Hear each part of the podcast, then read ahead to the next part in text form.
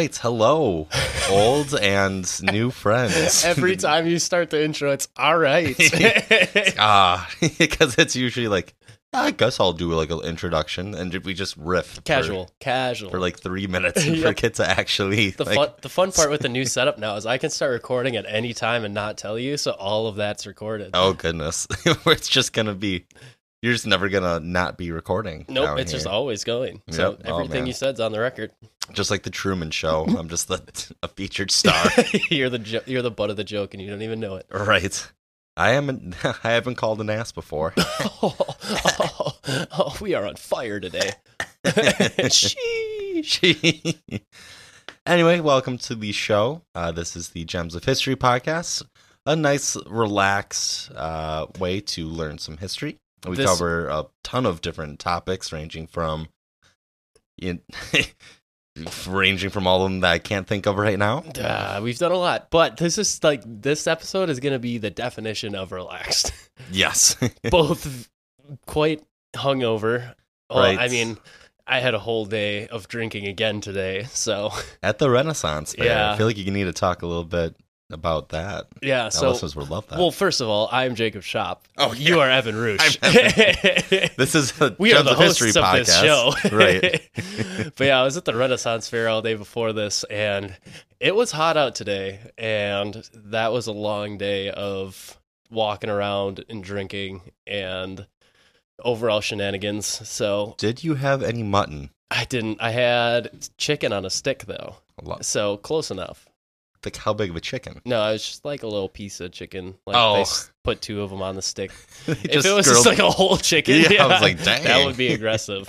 they just like fried up like chicken breasts and like threw it on a stick and called it fair food. It was so busy though. Like th- this was the most packed that I've seen the Renaissance Fair since I've gone. I've gone like I think it's maybe like my fifth or sixth time going, but it was Oh, wow. definitely the busiest. So waiting in line for anything was like a good 10, 15 minute experience. Jeez. So the line for the big turkey legs was the longest, and I was like, I was like, I'm just gonna get something else. I need a picture of who's all standing in that line because I'm sure it's like dudes our age and like in their 40s, just like licking their lips, just Yeah. looking at a like a rotating turkey leg. It is like well, it's like three guys that look just like us, and then it's like a girl wearing a fairy outfit, and then it's a guy wearing like a Star Trek outfit. It's just like everything under the sun in one line. you really get the whole breadth of humanity That's at the Ren Fair. It That's why I like love going there. right. You need to come with me one of these times. You would absolutely love it. I would, yeah, I would truly be just wide eyed and so excited. Bright eyed and bushy tailed going in. Right. It is yeah. it is a blast. But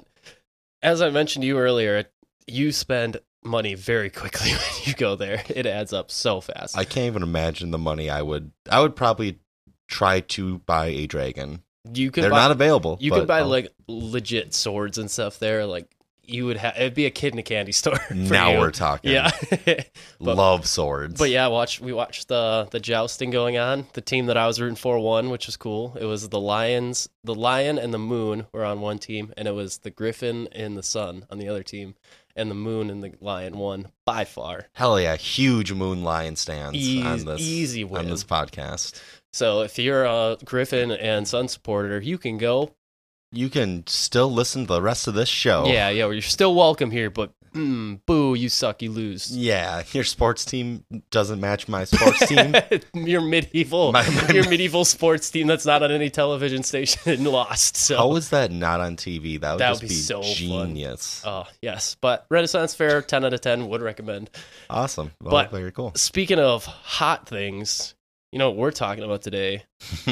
Some spontaneous human combustion, partially, and other stuff. yeah, a lot of wacky ways that people died. Yeah, so we're we're up in the air with what we're going to call this episode. We're either going to call it mysterious fatal phenomenon or Evan had one. It was Wacky casualties. that that I or think wacky deaths. I think that one is more fun than, than like the scientific name that I suggested. You don't get to use a lot of, uh, or you don't get to use the word wacky all too much. So it's pretty yeah, awesome when you is do. true. So yeah, we're gonna be talking about some weird ways that people end up not living anymore. Unaliving. Wow. Yeah, uh, dying themselves. yeah. So that that's gonna be interesting. So I don't know. Do you want to start us off with what you have, or you want me to go first? I can start us off. All right. I feel like all it's a it's a it's gonna be a smorgasbord today. oh a, a smorgasbord of death. Yes. Wow. Isn't that fun? Right. That's honestly probably just the description of the boys, Yes. the TV show. Yeah, dude. Finally started got, got Evan to start watching The Boys, which is on Amazon Prime. If you haven't watched it, if you like superhero shows, it is like the anti superhero show, and Yeah. it is so good. But it is very violent, so Yeah. get ready for that if you haven't watched it yet, because it is Right. it over the top in the best ways. Yeah, it's an incredible show. But we are going to start off. We're going to travel back to the summer of 1518 Oh, what a good year! in a lovely little city known as Strasbourg. You know, just a small, quaint town, part of the Holy Roman Empire. But in this summer, a dastardly disease popped into the homes of Coming this summer. The... yeah, is this a movie trailer? and you may be thinking, like, oh, was it that were people, you know, having tummy aches? COVID. Or yeah, it's going. were people sniffing and sneezing. No. The entire town got overwhelmed by what is now being called the dancing plague. I love this story. It is insane. It is truly nuts. And throughout the entire summer, 400 people danced completely uncontrollably, uncontrollably for weeks, like for the entire summer. Yeah. And it left over a hundred of them dead. It is insane. like, I They lost themselves to dance. I posted this in the Facebook group, which if you're not a part of, you should go join it. Called the Agora Gems of History discussion, and I, I believe I did this for one of the Flashback Fridays, yeah. and yeah, it, it is just a wild story. Like, like dancing yourself to death. What a way to go! How many new moves do you think were created? Like new dance? Was this when the worm was? This was when the Emperor's New Groove came about. I love that. The Holy Roman Empire even like started moving his shoulders a little Dun, bit. dun, dun. Ooh. But uh, in July in 1518, a woman named Frau Troffea from the city of Strasbourg, which is in modern day France, just left her house and started to dance. And she kept going and going for hours until she finally collapsed and was just overwhelmingly sweating and twitching on the ground. So maybe she didn't collapse. Maybe she was just like dropping it low. Yeah, she was just break like early version of break yeah, just dropping it down. I was going to try and make a medieval flute version of the Harlem Shake to put in this Ah. episode, but I just never had time to do it, and I'm very disappointed. that Is the. Harlem Shake back? No, it's Oh. not. But it was like the first thing I thought of when I thought of dancing and just like convulsing. So, It is hilarious, like how much that trend just shut down, like the internet the, for like Stras- fall. the Strasbourg shakes. Yeah, it's just like yeah, but it's like a medieval organ. yeah, it's just like a flute. yeah. Uh, however, Miss Frau, the very next day, started dancing again, and then the next day after that, basically looking like she wasn't able to stop. However, you may be thinking, "Huh, we should be getting this person some help." Other people just started following in and joining in on the dancing, and she was eventually, like I mentioned, joined by 400 locals who danced uncontrollably alongside her for about two entire months. Yeah. That's a lot of people just getting the groove on, Yeah, and with a hundred or over a hundred people dying from dancing too like much. exhaustion, because like they couldn't, they wouldn't eat. no, yeah, it was like this was straight up all all day, all night. They wouldn't eat, yeah, or drink water. This was the most lit rave in the world on God fam. On God, for real, for real. we have to get in with the youths. Yeah, I mean, our our audience is definitely everyone's dad, so we need yeah, to start. I don't know how many kids are listening to us. but no one even today uh, still knows what caused the townspeople to dance what seemed, you know, against their will, or why the dancing lasted for so long. But in the end, over a hundred people died, and this is where the name of the dancing plague comes through. And now we're going to dive into, you know, what are some details of what happened during the dancing plague and like what even started this. So, so though the historical record of the dancing plague, it also known as dancing mania, in case you were wondering what, what some of the or other like names. Saint Vitus's dance or yeah, something like that. I yeah, think yeah. it's We'll dive into that a little bit, but the surviving reports give us a small glimpse into you know what actually you know occurred. So, after the dancing plague started with Madame Frau, I gotta know like what kind of moves she was. I was gonna with the say, is she like just like breakdancing, or is she Yeah. like, is she crumping, or she's like throwing her hands behind her head? And stuff? Right, right, right. But so she did, of course, eventually succumb to severe exhaustion that left her in a deep sleep, aka you know death. Um, That the is a cy- deep sleep. yeah, the deepest, some sleep, might if you will. But the cycle of just her getting back up the very next day and just starting it perplexed everyone, and even like her husband and family were just like, "Frau, what is going on here, girl? Girl, Like, what you doing? like we we love a nice jazzercise session or like some zumba but this is just a little bit a little bit much but unable like they weren't able to actually offer a rational explanation at the time and the crowds of people who were just watching and not joining in of course thought that this was the handiwork of the the devil, devil your friendly neighborhood Satan. it's like lucifer himself is just chilling on the throne in hell and it's like that one that wasn't even me i can't even take credit for that one Dance for me. Yeah, right. It's the prince of all evil is like, no, we're gonna make these. Do you think Satan has a deep voice, or do you think he's got a high voice? He's- Dance for me. Oh, I bet he's just like ex- like huge, tall dude, extremely ripped, very high voice. Very high voice. Yeah. Yeah, Needs to compensate. that would make it so much more fun. Oh yeah, yeah. Like I mentioned, they thought this was the handiwork of the devil, and because Frau had committed some huge, egregious sin, uh, she was therefore unable to resist the powers of the devil, and basically they blamed her sin for giving the devil power over her body, which caused her to dance. And as quickly as some, like these people, condemned her, they also just joined in. Like they thought it was, they also thought it was like divine intervention. And locals in the area believed in the lore of Saint Vitus, who was a Sicilian saint who was martyred in 303 AD, who was said to curse sinners with uncontrollable dancing mania whenever he was angered. What a weird thing to just have your legacy be. Yeah, the dancing guy. Yeah, uh, like he's on like the he's getting drawn and quartered or something, and he's like, "I will make you all dance one day. You'll see." You'll see. Yeah, 1200 years later. And it finally got him. yep, it's just, hey, curses take a long time to travel. I suppose so. But after suffering several days of nonstop dancing and with no explanation for the uncontrollable urge to dance, Troffea or Frau was eventually brought to a shrine high up in the Vosges Mountains uh, to atone for her sins. But this didn't put a stop to the dancing mania. Do you think they like tied her up in the back of a cart and she's just wiggling around? Oh yeah, she How yeah, did they she- get her up there otherwise? she she's like no that there's some sick speakers on top of this mountain you have to check the acoustics in the huge chapel we have up Dude, we got a dance floor and everything. yeah it's awesome There's some linoleum on the ground. You can just break dance on yeah that.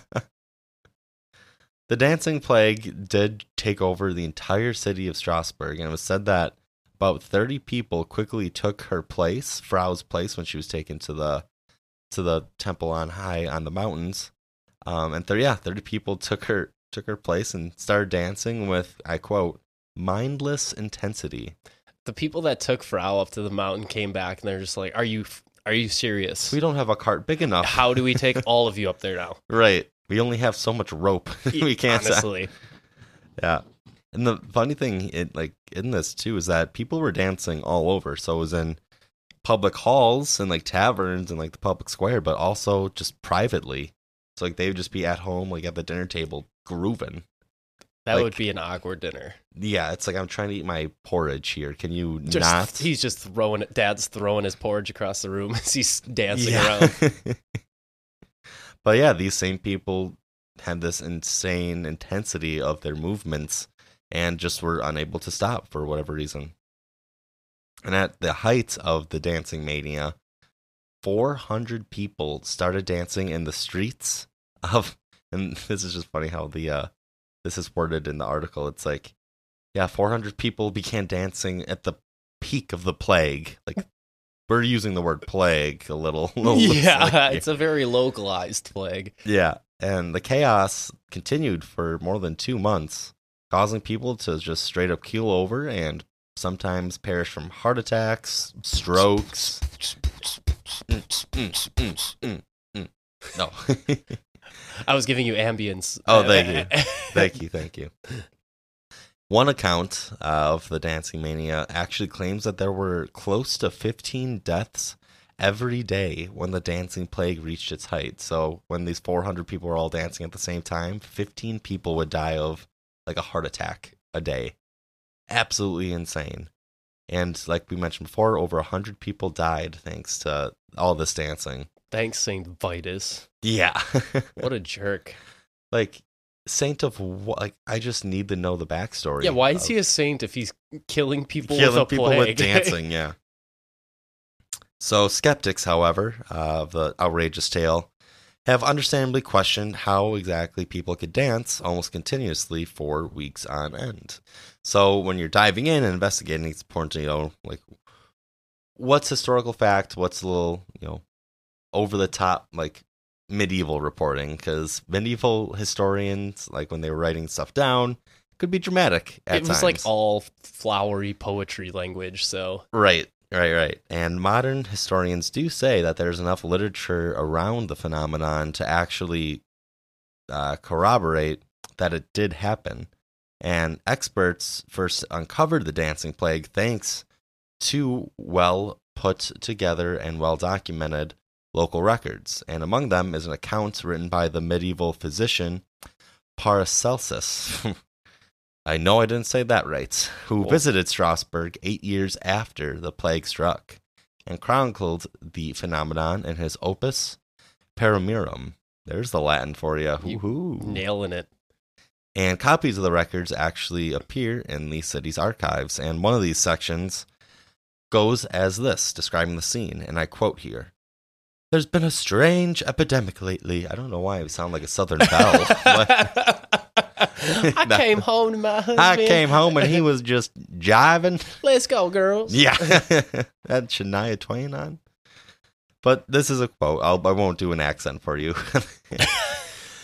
There's been a strange epidemic lately going amongst, amongst the folk, so that many in their madness began dancing, which they kept up day and nights without interruption until they fell unconscious. Many have died of it.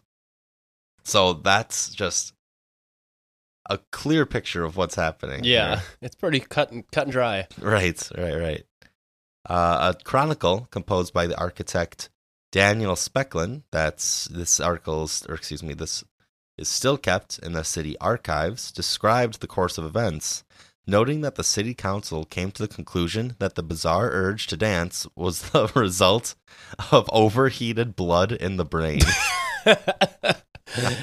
we must release the blood. like, were they vampires? Just stuck, stick their head in a bucket of ice water. yeah, they just need to take a cold shower. What are they, a teenager? I guess they are just very hot. Apparently. But and this is another another quote. In their madness, people kept up their dancing until they fell unconscious, and many have died. In a misguided attempt to cure the townspeople of the dancing plague, the council imposed a counterintuitive solution. They encouraged victims to continue their dancing in hopes that people would inevitably tire out safely. Or So- die. Yeah. So their answer to the plague was no, plague is fine. Keep going. Keep on boogieing. Make it worse. Yeah. And the council actually provided guild halls for the people to dance in, enlisted musicians to provide accompaniment, and according to some sources, paid strong men to keep the dancer upright for as long as possible by lifting their exhausted bodies as they whirled around. That would suck. Yeah. Imagine that's your job. Like, hey, honey, how was work? Like, yeah, I literally had to keep people dancing till they died. I had to hold them up. And after it became clear that the dancing plague wouldn't end anytime soon, the council employed the extreme opposite of their approach. They decided that infected people had been consumed by holy wrath, and penance was f- enforced on the town along with the banning of music and dancing in public. So it literally just became the town from Footloose. Music is Satan. yeah. We listened to one song and one song only. Not even. just not even silence. Yeah. According to more city documents, the, deliri- the delirious dancers were eventually taken to a shrine dedicated to St. Vitus, located in a grotto on the hills, the nearby town of Saverne. There, the dancers' bloodied feet were placed into red shoes before they were led around with a wooden figurine of the saint. Miraculously, the dancing finally came to an end after several weeks. But whether any of these measures actually helped and what caused the plague in the first place remains mysterious. just throw them in a lake. How do they dance in the water? Aha! They just wiggle around. There's Aqua Zumba. that is true. There is Yeah. water aerobics for old people too. So I Oh, guess yeah. there is measures that can be done. There is literally synchronized swimming is entirely dancing in water. So I Yeah. I just said something that makes absolutely zero sense. wow, what idiot. Not a researcher. right. Not historians either. uh, five centuries later, historians are still unsure about what caused the dancing plague of 1518. Some of the modern explanations definitely vary, though one claims that the dancers suffered effects of a psychotropic mold known as, ergot. yeah, which grows on damp stalks of rye and can produce a chemical similar to LSD. Hell yeah. Now, Or if you rem- tripping nuts. Oh yeah, and if you remember good old ergot, this was one of the explanations for the Salem witch trials. Which is like thoroughly debunked at this point. Yes. But it could possibly happen in a like a small locality, I Can guess. you imagine they find like in the medieval times they actually find like a piece of bread and like put it on trial, like a moldy piece of bread. caused everyone to trip balls. What say ye? And it's just like silence. it's bread. they burn it at the stake, and that's how toast was invented.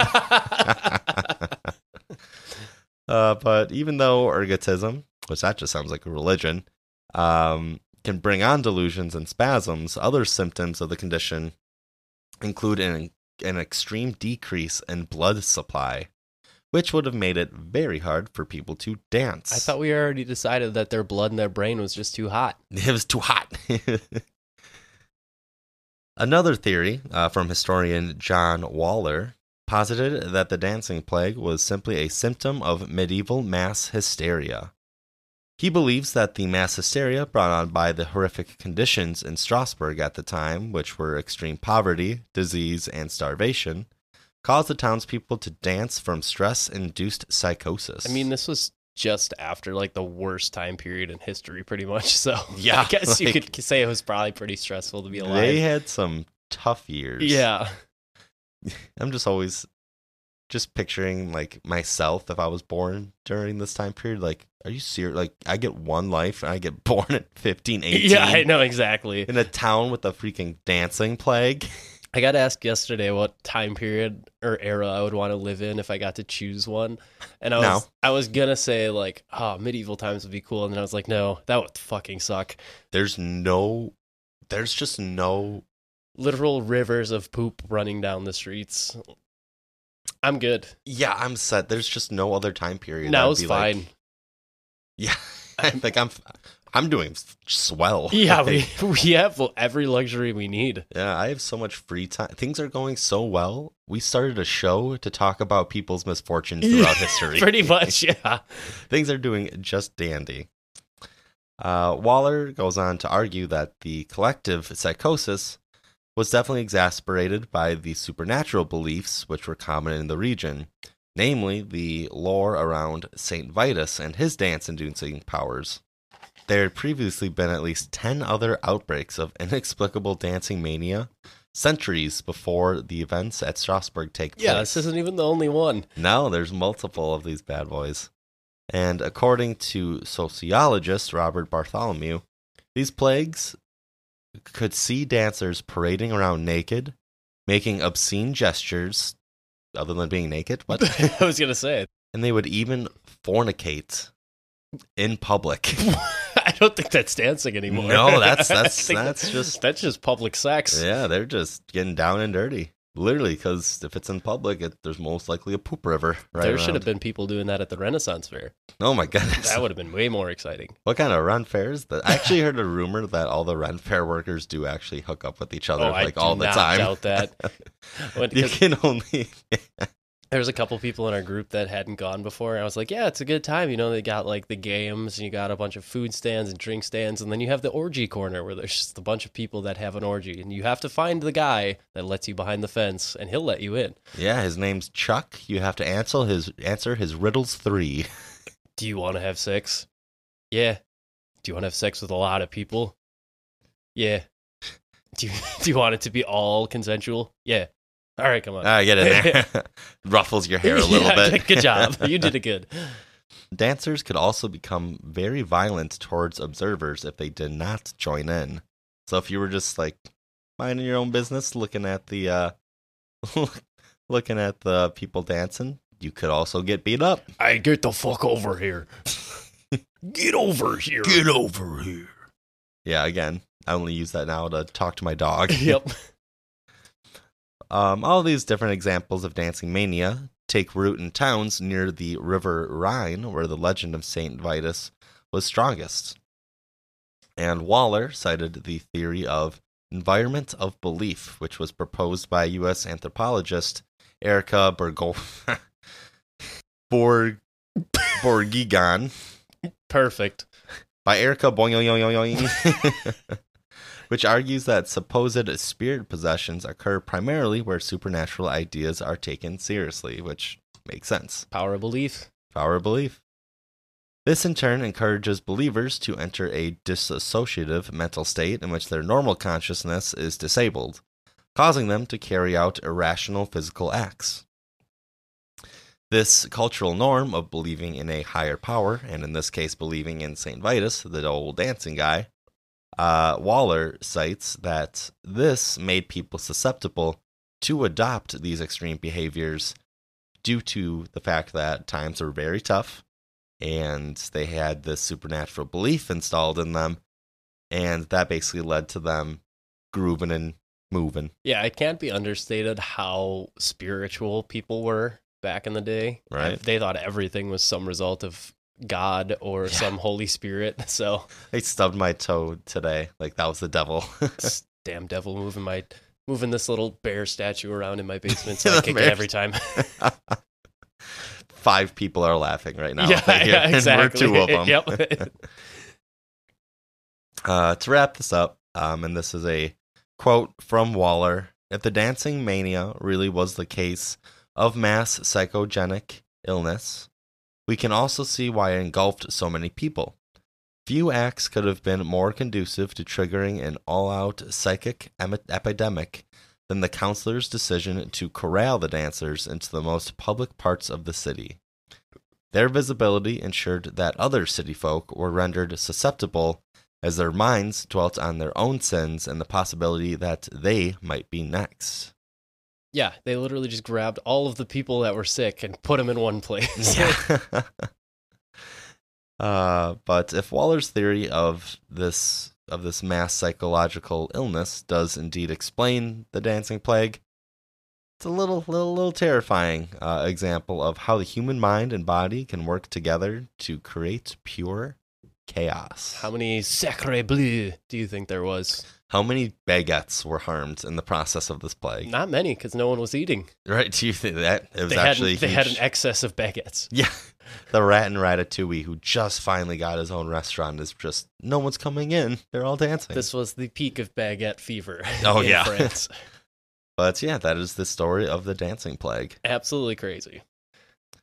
And it's just fascinating too that it's not the only one that's like it's happened multiple Multi- like, times, throughout double history. digit number times. Yes, and every time like at least one person probably dies. The al- it's it has to be aliens just like shooting some sort of yeah, beam. Like, look at these idiots right now. unbelievable. These people actually dance. All right, are you ready to hear my stories? I am ready. Well, of the madness that is spontaneous human combustion. I'm very excited. Like we've when you sent that text, like we've been friends for a long time. Yeah. That was one of the funniest. Like I, or most I've laughed at a text because it was just like, "Hey, how about for the next episode we do spontaneous human combustion?" I'm like, yeah. that that's just like that's perfect. That's like, me. That's that's that's the brand. That's a me thing. for sure.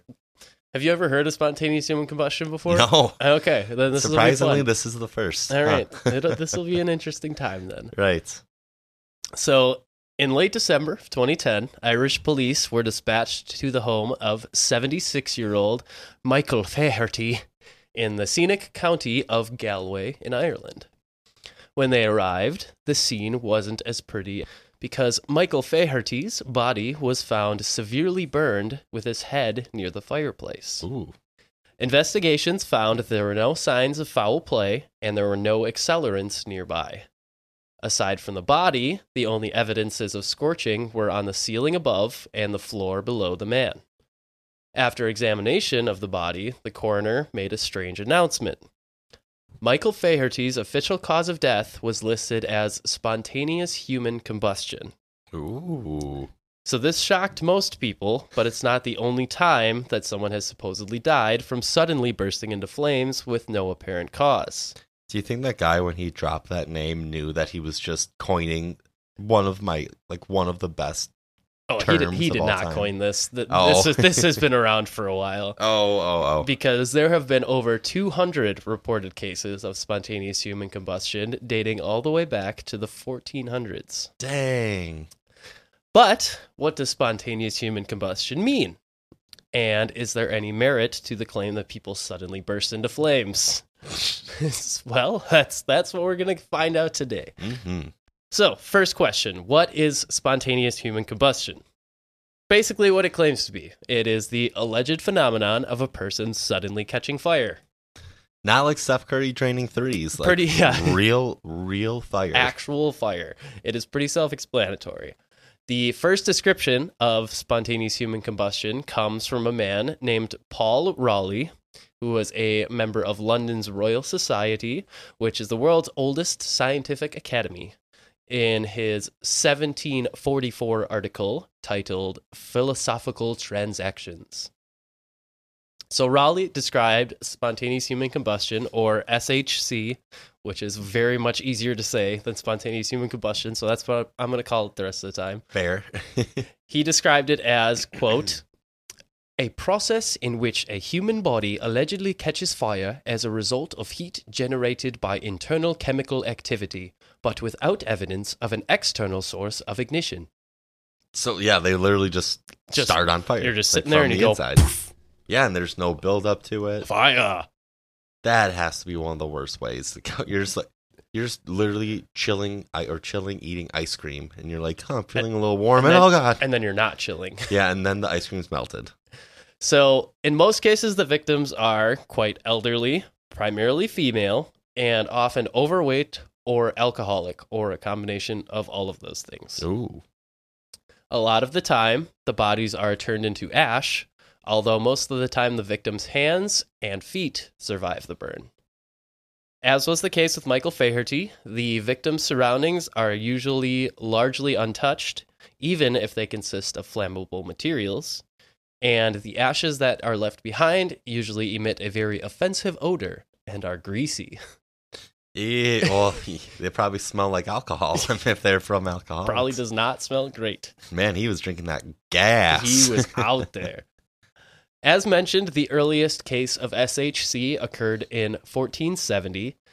An Italian knight named Paulinus Vorstius was having a good night boozing with the boys when his party hit a snag.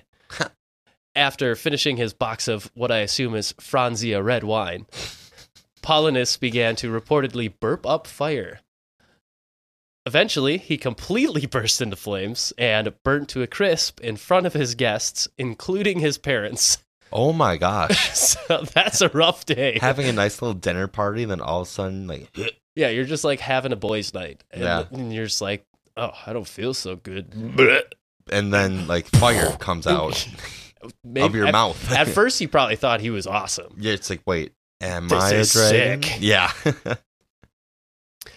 But this story has no record before 1641, so almost two centuries after the fact, when it was recorded by a Danish medical expert named Thomas Bartholin in his catalog of strange medical cases throughout history called, whew, here we go, Historiarum Anatomicarum Rarorium.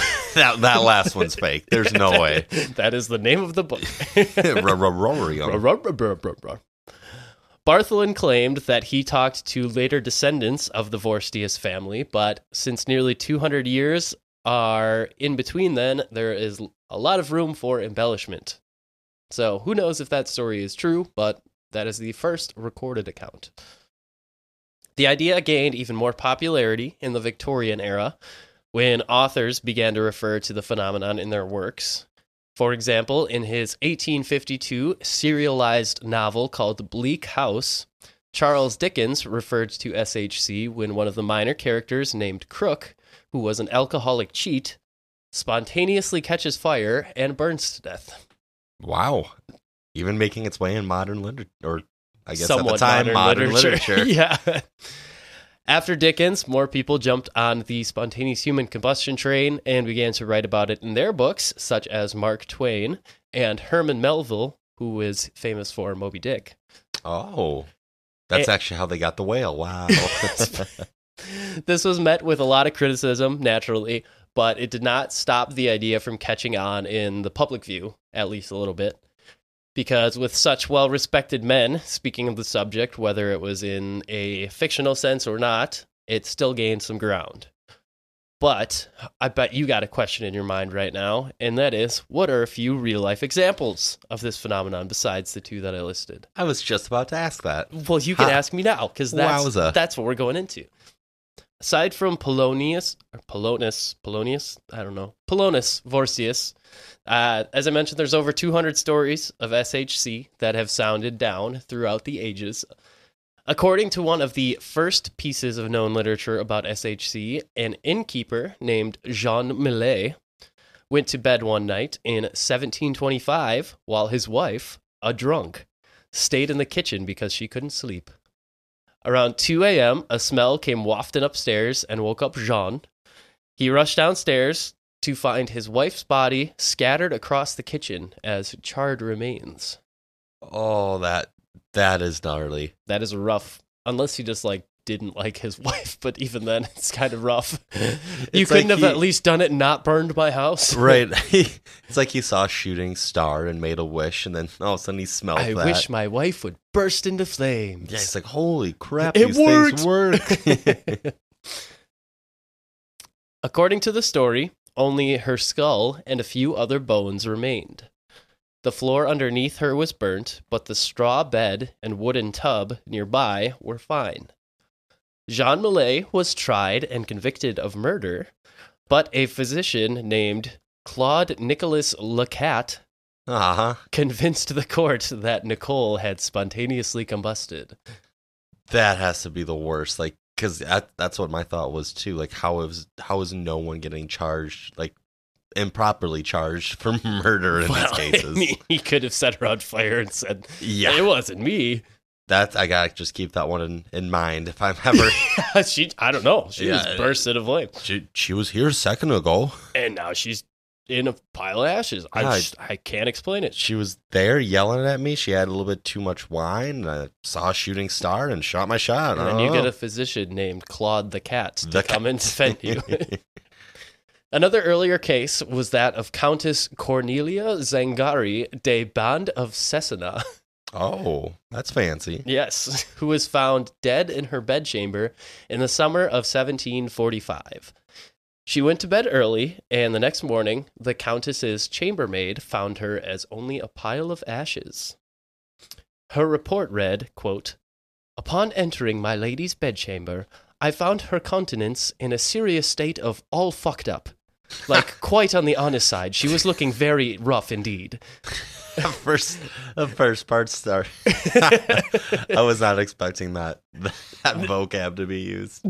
that is totally funny. not true. That is what I made up, but Oh, it makes it sound more you- fun. It makes it sound way more fun. You jerk. if that was true, that would be the best recounting of anything ever. right. It started off so prim and proper. Then I found her countenance in a serious state of all fucked up. Yeah. In quotes.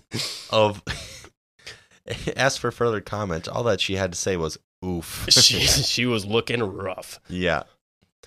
But honestly, the Countess's body was a pile of ashes with only her partially burned head and stocking covered legs remaining. Maybe that's where the guy from Christmas, the Christmas story, got the leg lamp. Got the leg lamp. it's just the this Countess's leg. It also just carries electricity now. Yeah. The candles in her room were said to have been untouched and intact.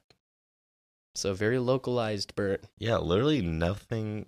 And it was in her bed, Yep. right? So like the bed didn't catch on fire. So there was a couple of reports. One of them said that she had gotten out of bed and was nearby the window when she burned. Other ones said that they found her in bed.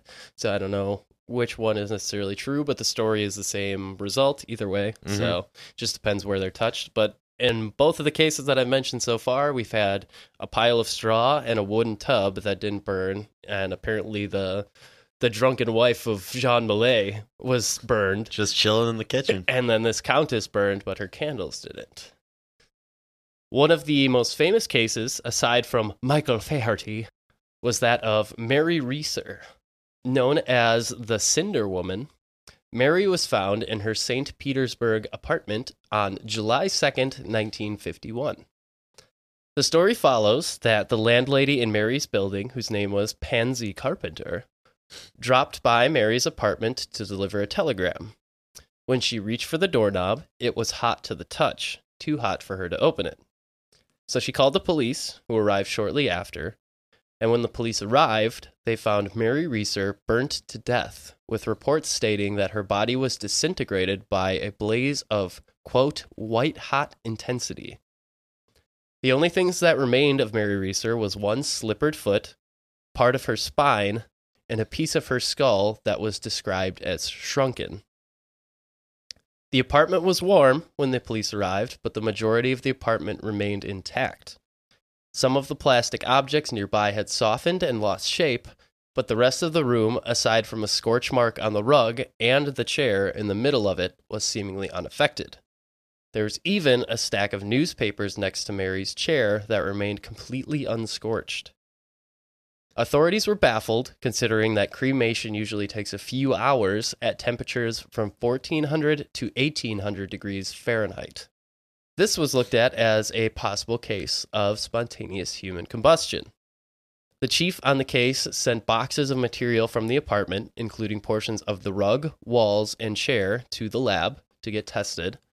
And eventually, the case was concluded to be, quote, accidental death by fire of unknown origin, but was not claimed to be a case of SHC.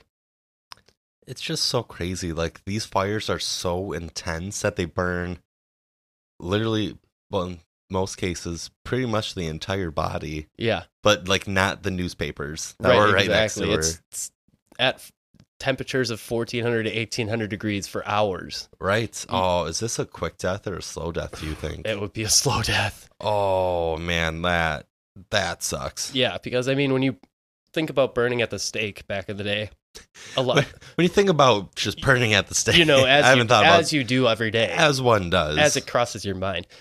But a lot of times, like it would hurt, obviously, because you're getting burnt Mhm. alive. But most of the time, you would pass out from the smoke and stuff like that before it actually killed you. So you'd be unconscious by the time it actually was fatal. So it wasn't like you were actually burning the whole time and that's what killed you. But in this case, I feel like this would probably be more of a you actually just burn for a while. and it starts from the inside out, right? According so it's to the theory, yes. It's an internal source of combustion because there's no external right. source. I'm just so curious, like what part of the body, Yeah. like starts the like Right. what's like the match, quote unquote, like what starts on fire first? Yeah, there's a, a case that I didn't put in my notes there where there were a family reportedly sitting around a table and all of a sudden this woman's chest started or it was either a woman or a man started to like their chest started to glow and then all of a sudden just fire just burst out. And Oh my it was gosh. like okay, that doesn't sound fun. no, just that's some heartburn. yeah. So to finish up on Mary Reeser's case, Dr. Wilton M. Krogman, who was a professor of physical anthropology at the University of Pennsylvania who looked at Mary Reeser's case, wrote that of all the fire deaths that he had investigated, quote, I cannot conceive of such complete cremation without more burning of the apartment. So this is a guy who looks at fire deaths supposedly quite a bit and is a physical anthropologist at a university saying I can't conceive of this without more burning of the apartment. Like Right. so you've got some pretty high end people giving their their two cents on this story. Right. Like it's a phenomenon that's from the sounds of it has been around humankind like quite a bit, over 200 cases of it, so extremely rare still, but yeah. That is so crazy that you can just potentially How is this not like something we're taught as kids? Like stay away from drugs and alcohol It's like because quick they made quicksand into a big problem, not bursting into Bursting flames into flames. randomly. quicksand, yeah. why Thought were that we was gonna so be such a big deal. why were we so scared of it? It's like just get up. Quicksand and rattlesnakes. Like I did think I was gonna have to deal with a few more rattlesnakes in my yeah. life. in northern or like southeast Wisconsin. You're right. I don't think we're gonna have to run into many rattlesnakes, but there are a few supposed cases of people who have witnessed the events happen, even with one claiming to have survived it. One story goes that a traveling salesman named Jack Angel claimed to have spontaneously combusted one night, but survived. He woke up with a burn on his hand bad enough to need amputation, a hole in his chest, and burns on his groin, back, and legs. He claimed that the fire started internally and his clothes and his motorhome weren't affected. That is wild. Just be like, but how did he not wake up while it was happening? Like, right, exactly. To the point where it needed to be amputated. So that's hot. So, with so much evidence to supposedly show that people are randomly bursting into flames, are you at risk of becoming a victim of spontaneous human combustion? I need that in the Smokey the Bear voice. Are Only you, you- are Are you of- at risk of becoming a victim of spontaneous human combustion? Well, probably probably not. So we'll go through a few of the accounts and see if we can't figure out some explanations in a minute. But first, I'd like to go through a few possibilities proposed by various researchers. One explanation, proposed by a man named Brian J. Ford, proposes that a condition known as ketosis may be to blame. So, if you know of the, ke- the keto diet, Right. that is similar to what this is related to. Ketosis occurs when glucose or blood sugar runs low in a body, which is common in accompanying alcoholism, and the body begins to feed on fat stores, which increases the level of acetone in the body. If you don't know what acetone is, it is a component in nail polish remover and is quite flammable. So it's theorized that a small spark could cause a fire in a person with higher acetone levels which seems like a relatively reasonable explanation for what this may be caused by. Yeah, that all all checks out to me. I mean, gotta watch the keto diet now. Yeah, right.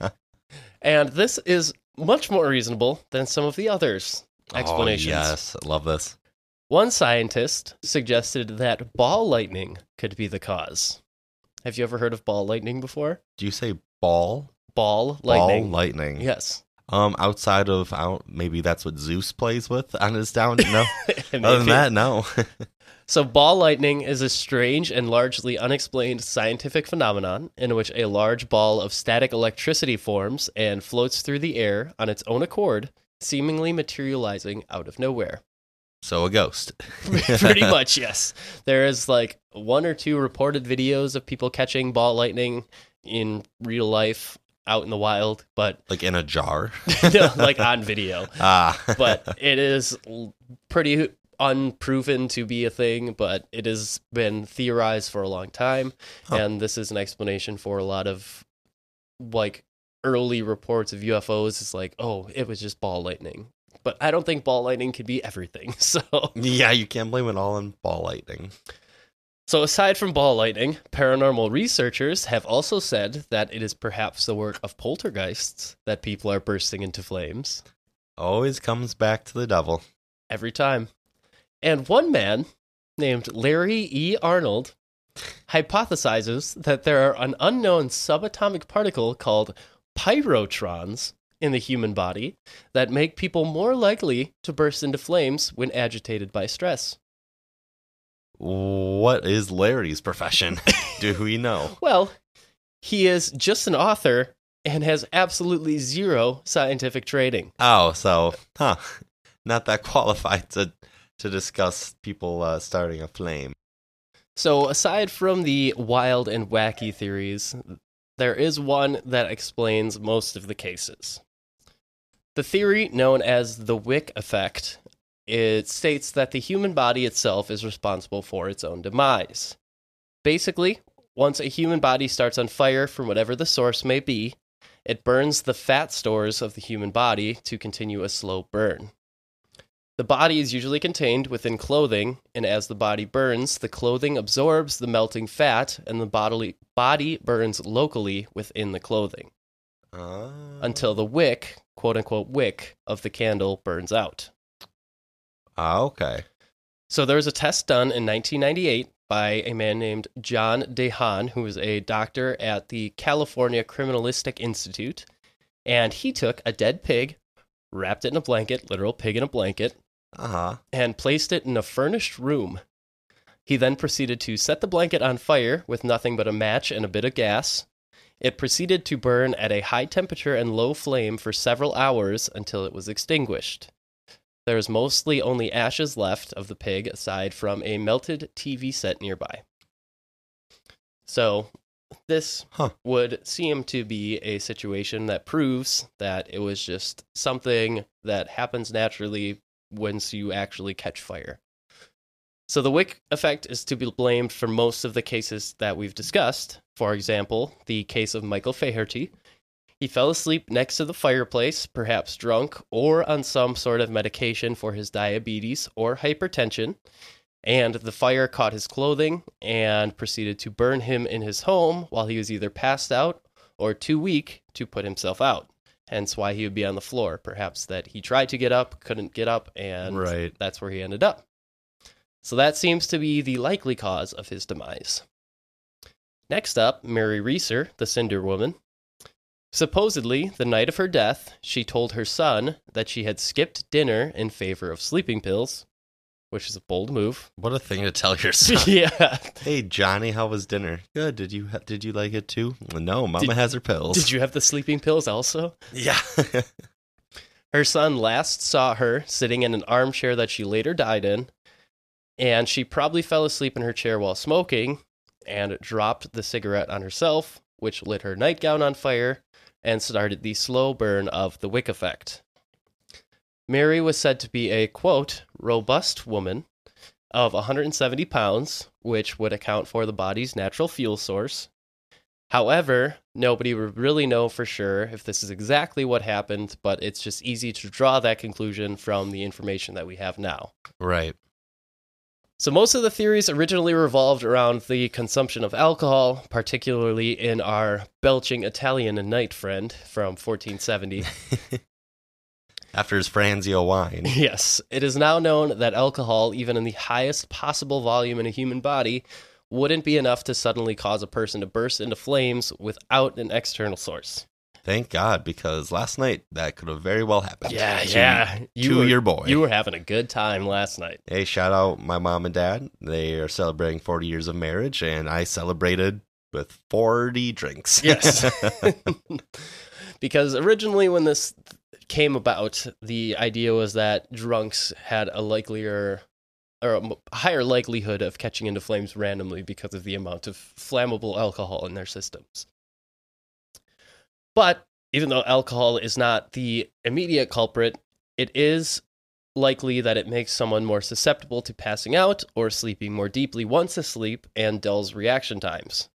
And that is probably the reason behind it taking people so long to either put themselves out or not putting themselves out at all.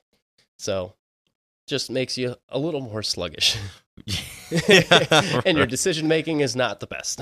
Or, well, yeah, that, that typically comes with it. Yes. That is just absolutely insane. Just and like the fact that happens to people that abuse alcohol is very, very interesting. Just because there's just so many, like the keto diet could very well cause this to happen as well. Yeah, And like I don't think that has any like alcohol strains on it or whatever. So it just makes you have nail polish remover chemicals in your body. in your body, yeah, eat, Which is doesn't that sound great? eating away your fat. that sounds fantastic. One of the most condemning aspects of SHC is the fact that almost every case has nobody there to witness the event happening. And I think that's the thing for me is like all of these happen when people are on their own for the most part. I mean, the one guy that claimed that he started on fire and survived, Yeah, it was found later that he had suffered serious burns from a hot water heater and tried to sue the company and lost. And then after the fact came out with the story that he spontaneously burst into flames. So, what?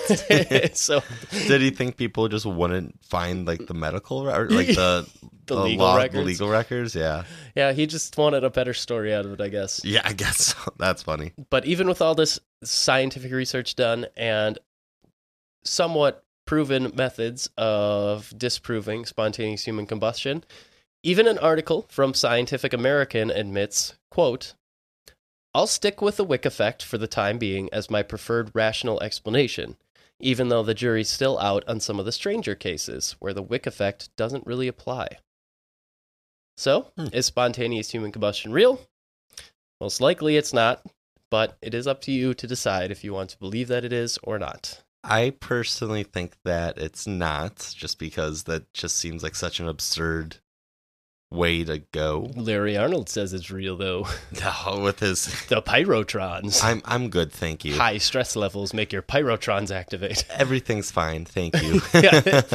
I don't know if you've ever seen the anime Fire Force, but this is pretty much the premise of that show. It's just people randomly bursting Starting into on fire. flames. Oh, Yeah. really? Yeah. Except in that case, it's like actually real, and they turn into like like, a- demons.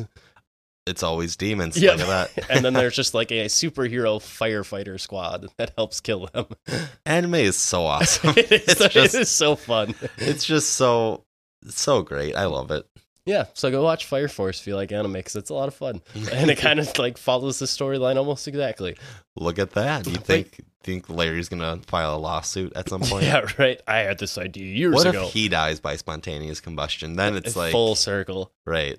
Uh, man, think of the Amazon reviews then. but yeah, that's spontaneous human combustion in a nutshell. So Oh man, super interesting.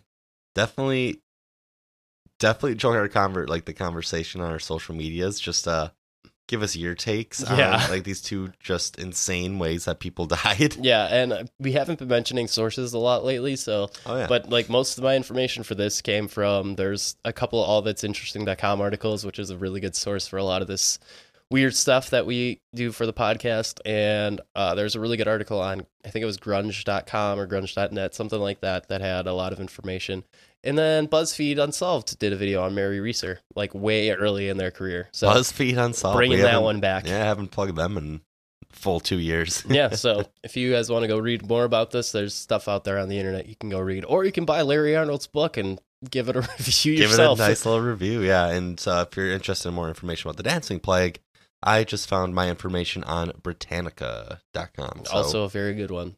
oh yeah, They had spontaneous human combustion stuff on there as well. So wow, they almost cover the same diversity of topics as we do. Hmm. weird, Who's the better source of information? Britannica.com. unbelievable. right. But if you want to continue those conversations on our social medias, Jacob already plugged the Facebook group, the Agora. Please give us a follow on there and hop in in any of the discussions and on that uh, on that forum. Yeah, start start some discussions in there. Get the people talking. Oh yeah, get the people a buzz, a flame, if you will, a blaze. Actually, Yes. uh, you can also find us on Twitter at gems underscore history. I think yes, that is correct. gems underscore history. Uh, you can also find us on Seventy-eight episodes. Yeah, and still still don't have it down. Uh, you can also find us on Instagram at gems underscore of underscore history underscore podcast. I, I've been meaning to tell you, like every time we do the Instagram plug, I'm just like, just look us up on Instagram. Just look up Gems of History podcast. It'll show up. yeah, right. it's the one with two just devilishly handsome men. Yes. As the profile picture. And then you can find us on Twitter, or excuse me, you can find us on TikTok and YouTube at Gems of History Podcast. There we go. Got all those out of the way. All the socials. Unbelievable. we need to start talking. Yeah, we need to start talking like the kids on the socials now, yes. like Sick Fam. Yeah. Talk talk to us in on God cap for real for real language so that we can really understand you. Yeah, and I'll just reply with like a cap emoji. Like that's that's cap. That is conversational. Yes. But yeah, let us know what you guys think of these interesting ways that people met their demise, yeah. whether it be by dancing or supposedly just suddenly bursting into flames. I think I'd have to choose Go dancing. go gadget flame. Yeah.